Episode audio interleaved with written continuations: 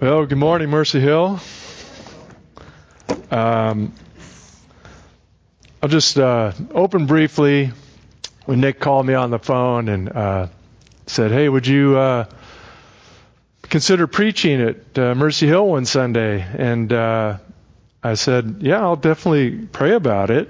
And uh, and I knew that ultimately that call came from God that I know that Nick and the elders had prayed about it and discussed it.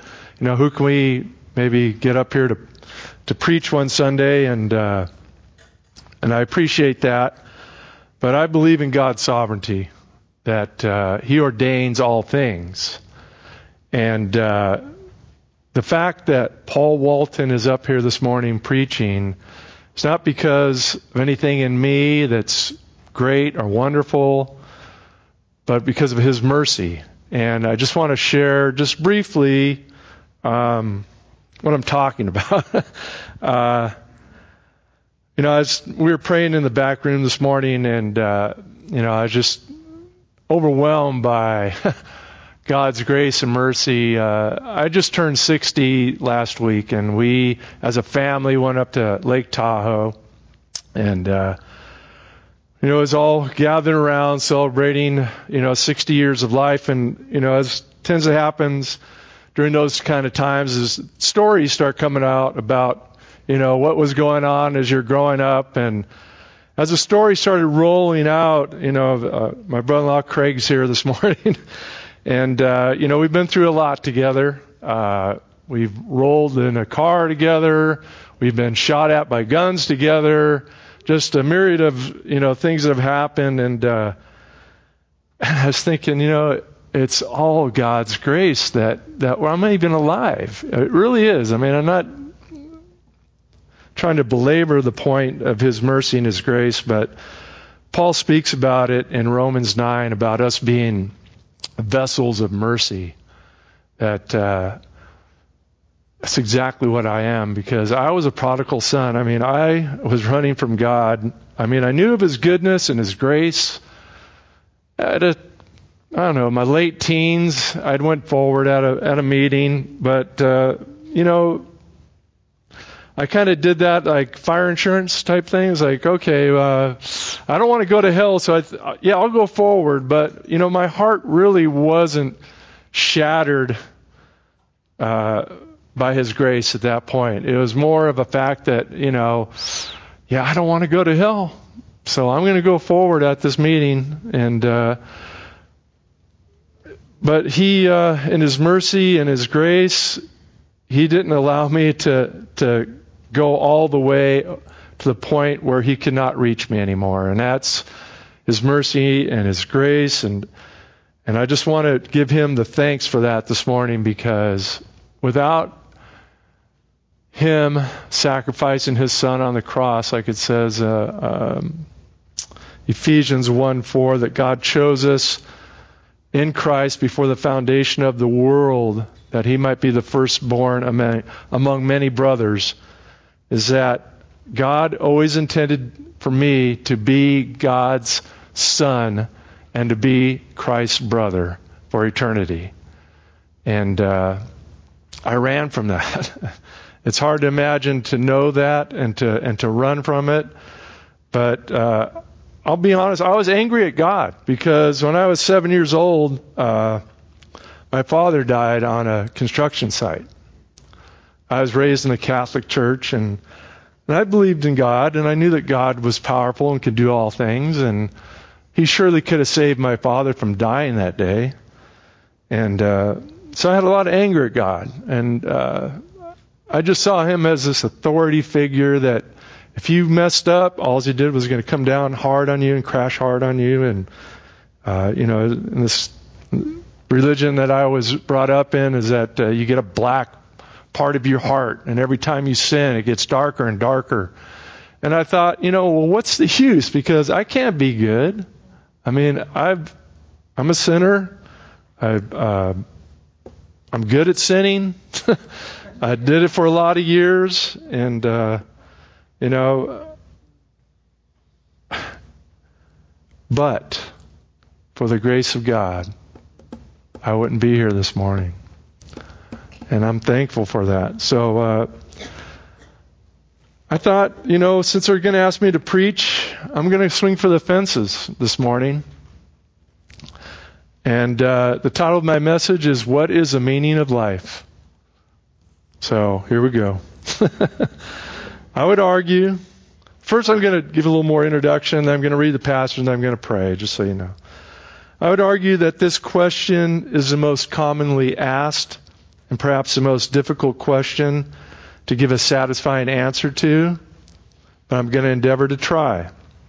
So, if we desire to discover the answer to this old age old question, where are we going to look? We're going to look to the scholars, philosophy, how about to science? Well, I'm going to submit that the answer lies right here in God's Word. And uh, what happened is one day I was reading God's Word, and uh, a certain verse jumped out from an aspect of Paul's prayer in Ephesians, and uh, it really dawned on me. It's like this really is the meaning of life, and it's Ephesians uh, three nineteen. I'm going to read the section before I get to three nineteen. But the, Paul, uh, the prayer of Paul is in Ephesians uh, 3. It's on page 977. If you want a Bible, the guys will give you one if you want to follow along.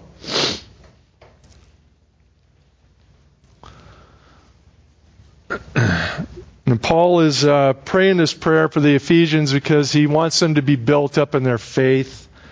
Uh, you know, it's amazing to me that, you know, as Paul's written most of this New Testament, he's chained to a Roman soldier. Here he is under house arrest, you know, being persecuted, and he's worrying about encouraging other people. I thought, you know, here I am. I, I get discouraged when, you know, I hit a traffic jam, and I'm not thinking about encouraging uh, anybody else around me. It's about all about Paul, this Paul. So anyway, hopefully you're there page 977. And I start reading. For this reason, I bow my knees before the Father, from whom every family in heaven and on earth is named, that according to the riches of his glory, he may grant to you to be strengthened with power through his Spirit in your inner being, so that Christ may dwell in your hearts through faith that you, being rooted and grounded in love, may have strength to comprehend with all the saints what is the breadth, length, height, and depth. And here's the verse that got me. And to know the love of Christ that surpasses knowledge, that you may be filled with all the fullness of God. Let's pray. Lord, I'm asking you now to come by your Spirit. Lord, that uh, you would open our hearts, Lord, that you would uh, remove the hostility in anyone's mind that that they have against you, Lord, that you would um, pour into us, Lord, your truth. Lord, my desire this morning is that your Son would be glorified in everything that is set up here, Lord.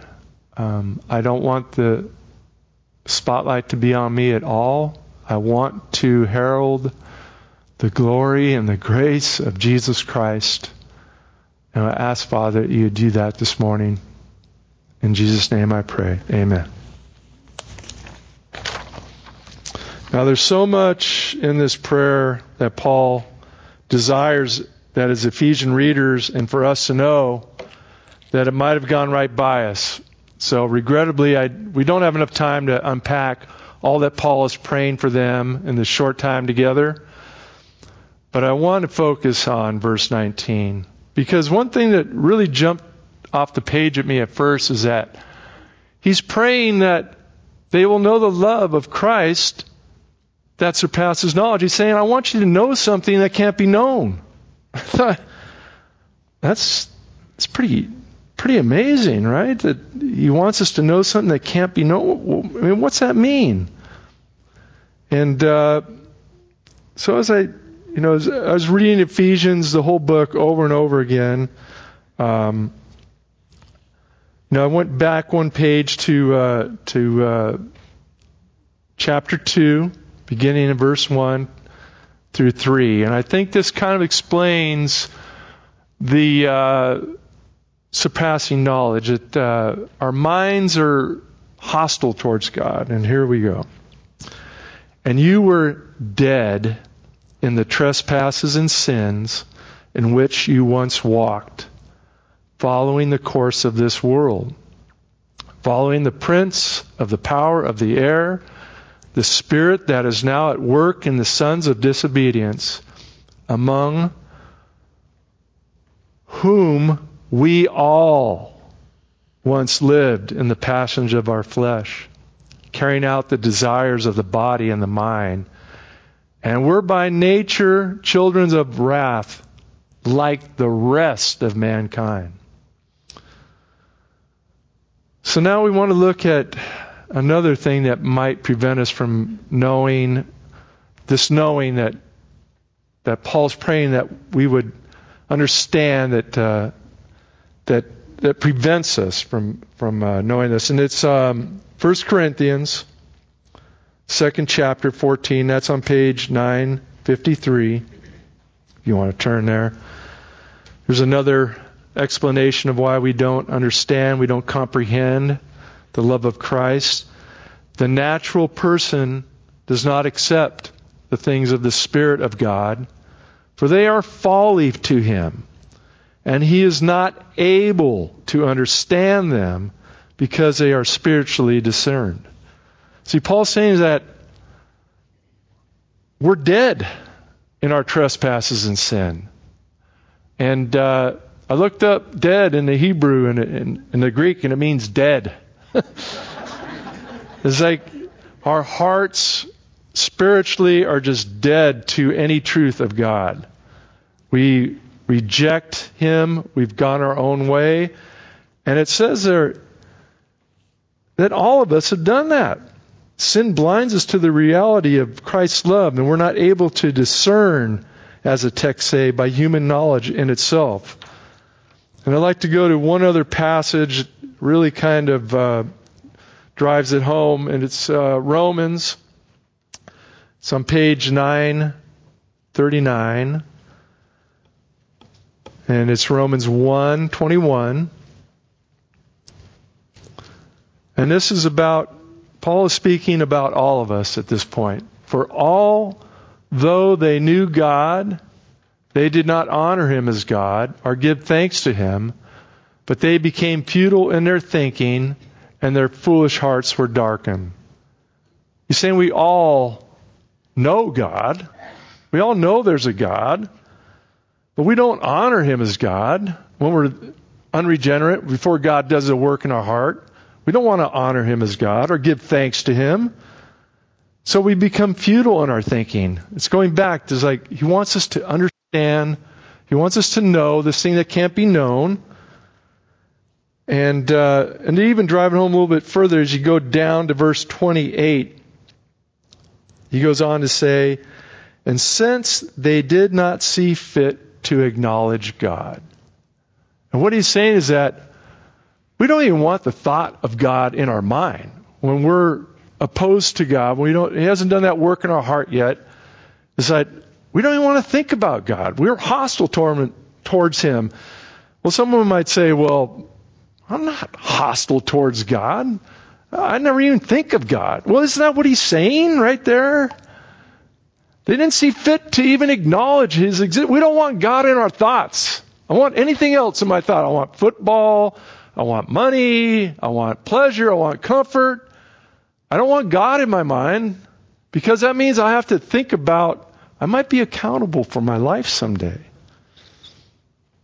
So I hope you're beginning to appreciate why Paul is praying that we receive this that surpasses knowledge because in our own ability, we're not going to not going to grasp it. So if what we need to know, which is to be filled with the fullness of God, and it isn't discernible by the natural man, what can we do? It's like a dilemma. There's this truth, I can't understand it because I don't know God, I don't trust God, so what do we do? Are we left hanging? Well, not exactly. God's got a plan. But we're going to remain in, a book, in the book of Ephesians to look at this. We're going to go back one page to chapter 216. And Christ, and, well, Christ isn't in there, but it's implying it. And might reconcile us both, and he's talking about Jew and Gentile, to God in one body through the cross, thereby killing the hostility. God's made a way to kill the hostility that we have towards God. The answer for both the Jewish person and the Gentile person is to look to the cross for our answer of what to do to know about this love of Christ that surpasses human knowledge. All the human race, apart from God's grace, opening our hearts, is hostile towards, towards God both the Jew and the Gentile alike. Now, if you have any doubts about the hostility of God, or hostility of us towards God, I'm going to go to one other place, Romans 3. It's on page 941, verses 10 to 12. As it is written, none is righteous. No, not one. No one understands. No one seeks for God. All have turned aside. Together they have become worthless. No one does good, not even one. Now, that paints a pretty dark picture of us, but it's an accurate one. So, even though our minds are hostile towards God and our hearts are hardened towards Him, we are not without hope because God has made a provision for us all. He has sent His Son to free the captives. Perhaps the most widely known verse to all of us is John 3:16 along with verse 17. And I want to shed some light on that hope. It's on page 888. For God so loved the world that he gave his only son that whoever believes in him should not perish, but have eternal life. For God did not send his Son into the world to condemn the world, but in order that the world might be saved through him. We are all hostile towards God. We've all had our back towards him. But the good news is, he's not hostile towards us. He's got his arms open towards us. He desires relationship with us. Now we're going to return back to Ephesians 3:19 and take a look at the second part of the verse. Because Paul not only wants us to know something, he wants us to experience something. He wants us to have something. He wants us to be filled. And I would argue that every human being desires to be filled with happiness, with joy, and along with it a sense of purpose and meaning. We all thirst for these things. We all strive for these things one way or another. Um, great mathematician, uh, Middle Ages, Blaise Pascal, has a quote, and I thought it's really fitting. It uh, really, I think he grabs or he grasps what's at the heart of each and every one of us. All men seek happiness. This is without exception. Whatever different means they employ, they all tend to this end. The cause of some going to war and to others avoiding it. It is the same desire in both, attended with different views. The will, man's will, never takes the least step but to this objective. This is a motive for every action of man, even those who hang themselves. I tend to agree with Pascal that we all seek happiness in some manner of, this life. It's the reason that young lovers get married, the reason we strive for riches, and when the multitudes of all these different treasures, earthly treasures that we strive for, well, they're going to turn to rust and they're going to turn to dust and they're going to be gone. But Paul wants us to have something of infinite value and eternal worth. He wants us to be filled with something. Now, reading the last part of the verse, he describes the fullness of God. And um, I really wish I had, had, taken more time to really get into this fullness of God, but uh, I'm going to go with what I have here because I don't have any other choice. But he, uh, the language that he uses, it really implies uh, that it's a work to understand this fullness of God. If you go back just one verse to the verse above 19, he prays that may we have strength to comprehend with all the saints what is the breadth, length, height, and depth. He's saying it takes, takes strength to comprehend this, that it, it, it takes, takes energy to put, to put into energy to, to, to comprehend this. The fullness of God is dimensional. It has breadth, it has length, it has height, it has depth. Paul uses this term, and it should should raise a question: why does it? Why does the comprehension of God's fullness require all this strength? Again, he knows that we're limited in our understanding. Is that is that we still have this indwelling sin, even though we're trusting Christ. We still have indwelling sin. We still have this fallen world that we're living in. Now, working our way back one other verse to 17, again, we'll see this language. So that Christ may dwell in your hearts through faith, that you being rooted and grounded in love, the love of Christ, being rooted and grounded in our hearts, requires faith. The language that Paul is using here in these verses musters up an Im- image of labor, the strength to comprehend, being rooted and grounded. Let's go back one other verse to verse 16. Again, we see an action word being used. That according to the riches of his glory, he may grant to you to be strengthened with power through the Spirit in your inner being. This prayer that Paul is praying for the Ephesians and for us, for those of us who will be reading this even 2,000 years later, is sprinkled with terminology that induces the concept of laboring spiritually. Faith is a never ending exercise, a constant working out of our faith.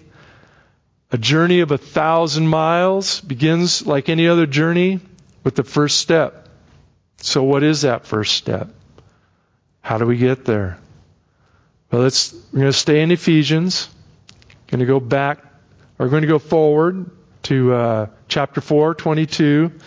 It's page 978. To put off your old self, which belongs to your former manner of life and is corrupt through deceitful desires. He's saying you need to put off that old man. It's corrupt. It won't lead you to the path of life, which is another way of saying what Romans 6 6 tells us on page 942. We know that our old self was crucified with him in order that the body of sin might be brought to nothing, so that we no longer would be enslaved to sin.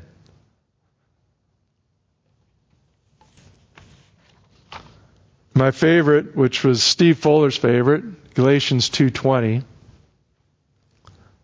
Paul uses uh, great terminology here. He says, "I have been crucified with Christ." Means he sees himself on the cross with Christ. And it's no longer I who live, but Christ who lives in me. In the life that I now live, I live in the flesh. I live by faith in the Son of God who loved me and gave himself for me. That's what, what's required is death. Perhaps you can see in John 3:16 at the last part of this verse the anal- the two kind of conjoined is that Galatians it says who loved me and gave himself for me John 3:16 so loved the world that he gave his only son it's the giving God gave his son and another final example of this is on page 822, Matthew 16:24, talking about this this crucifixion, crucifying ourselves. That Jesus told his disciples, "If anyone would come after me, let him deny himself, take up his cross, and follow me." This journey begins with our death to this world. Paul and Christ both tell us that we can take nothing with us on this journey. We must pass from what appears to be life to death, when in fact it's the other way around because we're passing from death to life. I think that's the part that uh, that's had me running from God for so many years is that uh, I wanted to hold on to so many things in this world that I was trusted for my happiness and my joy. And I knew that I couldn't take anything with me.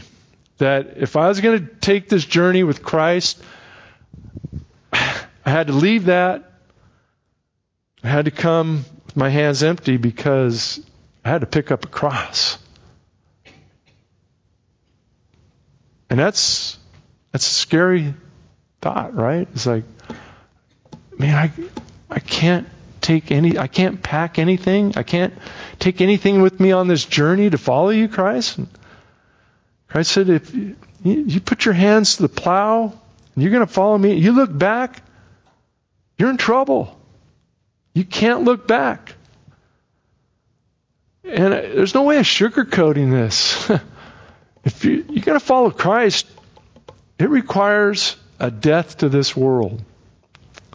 And everything inside of us thinks, man, I don't want to die to this world. This is this is what I know. This is everything I've, I've lived for and trusted in. But that's our, our we're blinded by sin to see the truth of what we're leaving is death. that we're not going to find life in all this stuff. We're going to find life in Him. But you got to leave it all behind. And on this side, in the land of the dying, which we think we're living, we cannot know the love of Christ that surpasses knowledge. We must pass over to the kingdom of everlasting life, where we will find all the fullness of God that will fill and meet every heartfelt need that we desire to be satisfied. Desires, these desires we have, these heart thirsts that we have, in themselves are not sinful in nature. We all have them. But it's what we choose to fill these desires and thirsts with is where we often fall short of the glory of God. Now, this isn't in my notes, but I was thinking about this this, this morning. Young people we have, when I was young, and I, I do remember when I was young, we have this desire, this desire for a physical relationship with the opposite sex. And it's a good thing. That's a good thing. God, that's a God given thing. I mean, when Adam was looking at all the, the species on earth, they all had a mate. And he realized he didn't have a mate. And God even looked down and said, It's not good for man to be alone. So he gave him a woman. So, young people, these desires that you have are good. It's a good thing to want to be married. It's a good thing to want to have a physical relationship. And I would encourage you, if you have these desires, don't, don't think, oh, I'm evil because I want to have a physical relationship. No, no. Find a spouse that loves Christ and loves you and start a family. That's why he gave us these desires. And that's just a little side note. I wasn't in there. so we all thirst and we all seek happiness, like Pascal said. So, what's the answer? Well, Christ said this on the, it's found in John 7, 37, 38. He realized that, that we all have these thirst. And, and he's on the last day of the feast, the great day, Jesus stood up and cried out. He cried out, If anyone thirsts, let him come to me and drink. Whoever believes in me, as the scripture has said, out of his hearts will flow rivers of living water. Now, I came back from vacation and I hadn't finished my message, and it was about Wednesday. And I sat down to finish this, and I was dry. I had I had nothing. it's like, oh Lord, I'm in trouble. I mean, I've only got half of my message done. and uh, and I saw that the Lord put me in that place is that it's like, I'm going to make you thirsty, Paul. I'm going to make you uh, work. so I'm not even sure how to phrase this, but to drink this living water, it's a battle of faith sometimes, right? I mean, because many times our hearts are so dry, it's like, I don't know if you've ever worked in the dirt, you know. I know Jerry has, because he's in concrete, but have you ever hit that clay that's just been baking in the sun? You try and dig it, it's, I mean, you can put water on it and it just runs right off of it. It doesn't soak in. That's how my heart was on Wednesday as I was trying to finish up this this message, and uh, and I thought, you know, it's like the Lord is just really teaching me something here. So I'm going to go with it. I'm going to say, okay, Lord, help me. Help me to to see you as living water because I'm not feeling it, Lord. And, and I think that's a part of this message is that also that there's a, a part that we don't know Christ because of uh, our own heart. Gets, I mean, we're living in a fallen world. Let's let's be real. I mean, we see the tragedy and the, you know, the inhumanity and all the things going on in this world, and plus the own our own indwelling sin we're fighting, you know, what we're trusting in. It's like, man, sometimes I'm start trusting in my checkbook. It's like, wow, it's like, I've been, this vacation was expensive. I hemorrhaged a lot of money, you know, so, uh, oh, I better get some more money. And so I start focusing on, you know, oh yeah, okay, now it's bringing me comfort. Now I can finish my message. And I just realized, like, as much as I know about the truth of God's word, my own flesh betrays me. There's still indwelling sin. Is that it's a battle sometimes. I, just be upfront about it. It's a battle to trust Christ to be my source, you know? But He's never failed. Even at my driest time, when all I can just, I was doing it Wednesday night, I just cried out, Lord, help me. Help me, Lord. I'm dry right now. I need your help. Help me to to give the words that, that you want me to say. And uh, you know, I can't say it was immediate, but by Thursday and into Friday, that dryness was gone. I really felt the love of Christ. It was tangible again.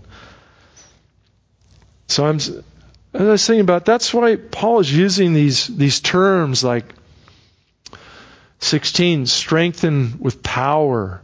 17, being rooted and grounded in love. Strengthened to comprehend, verse 18. And I think that's why, I, mean, I know this is why he finishes his prayer with these words, which is verse 20. Now to him who is able to do far abundantly than all that we can ask or think, according to the power at work within us, to him be the glory in the church and in Christ Jesus throughout all generations, forever and ever. Amen. And as I shared many times, I've come to God lacking the words. I don't if it ever happens to you, like it's like some mornings I sit down and I start to pray and I have my prayer list, and next thing I know, I'm thinking about, okay, what I got to pick up before I get to the job, or what I got to get at Home Depot, or Kelly-Moore, and oh man, if I don't get on the free, and it's like I don't even, I'm not even praying anymore. you know, it's like okay, I come back to my prayer list, and then start thinking about something, or the cat jumps up on the bed, or you know, it's like it's hard to focus sometimes. As trusting Christ, I mean, it's a battle. It is a battle. That's why um, I know it's all His mercy because if it relied solely on me and my ability, um, I'd be in trouble because uh, I'm constantly, and I remember this from uh, home group when we were in Steve and Jan's home group. Steve was talking about you know how we we need to be filled with Christ because uh, the, this world just drains us. And I remember Jan saying, she goes, I need to be filled because my heart leaks. it's always leaking out. All this joy, all this peace is always leaking out of my heart. We are vessels of God's mercy, and we're vessels that tend to leak, which is why we need to be filled with all the fullness of God constantly. And it's by grace, Ephesians 3 8, which is up just a few from the verses we were reading. To me, though I am the very least of all the saints, this grace was given to preach to the Gentiles the unsearchable riches of Christ. God, in His abundant grace, has made known that which can't be known by mere human knowledge alone. He overcomes our limited understanding by removing the scales from our eyes and the hardness of our heart by grace. This grace that Paul's talking about. Now, if there's a sliver of a sliver of faith that wants to know the love of Christ that surpasses knowledge, I would just implore you this morning to come forward. It's, it's going to have Nick's going to come up and uh, do one more song or two, and after that, we're going to have people to the side that. If you want to talk to me or to Nick or anyone else about this, say, you know, I understand it. You know, it requires me leaving everything behind. Not can't take anything with me, and and I'm struggling with that. You know, I need I need prayer with that. We'd love to pray with you. So I'm going to close up with prayer, and I'll have Nick come forward.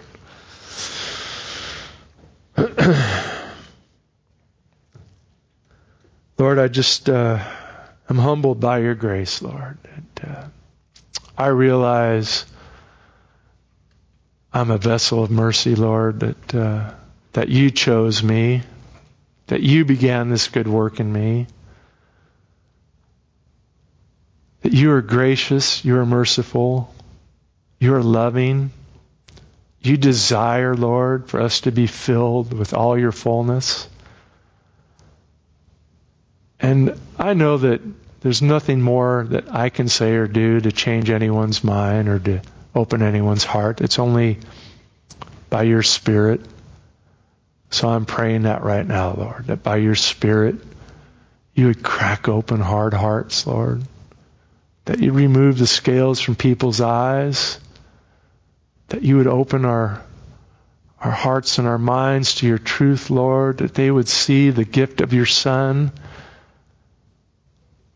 as a great gift, Lord, as a love that surpasses knowledge.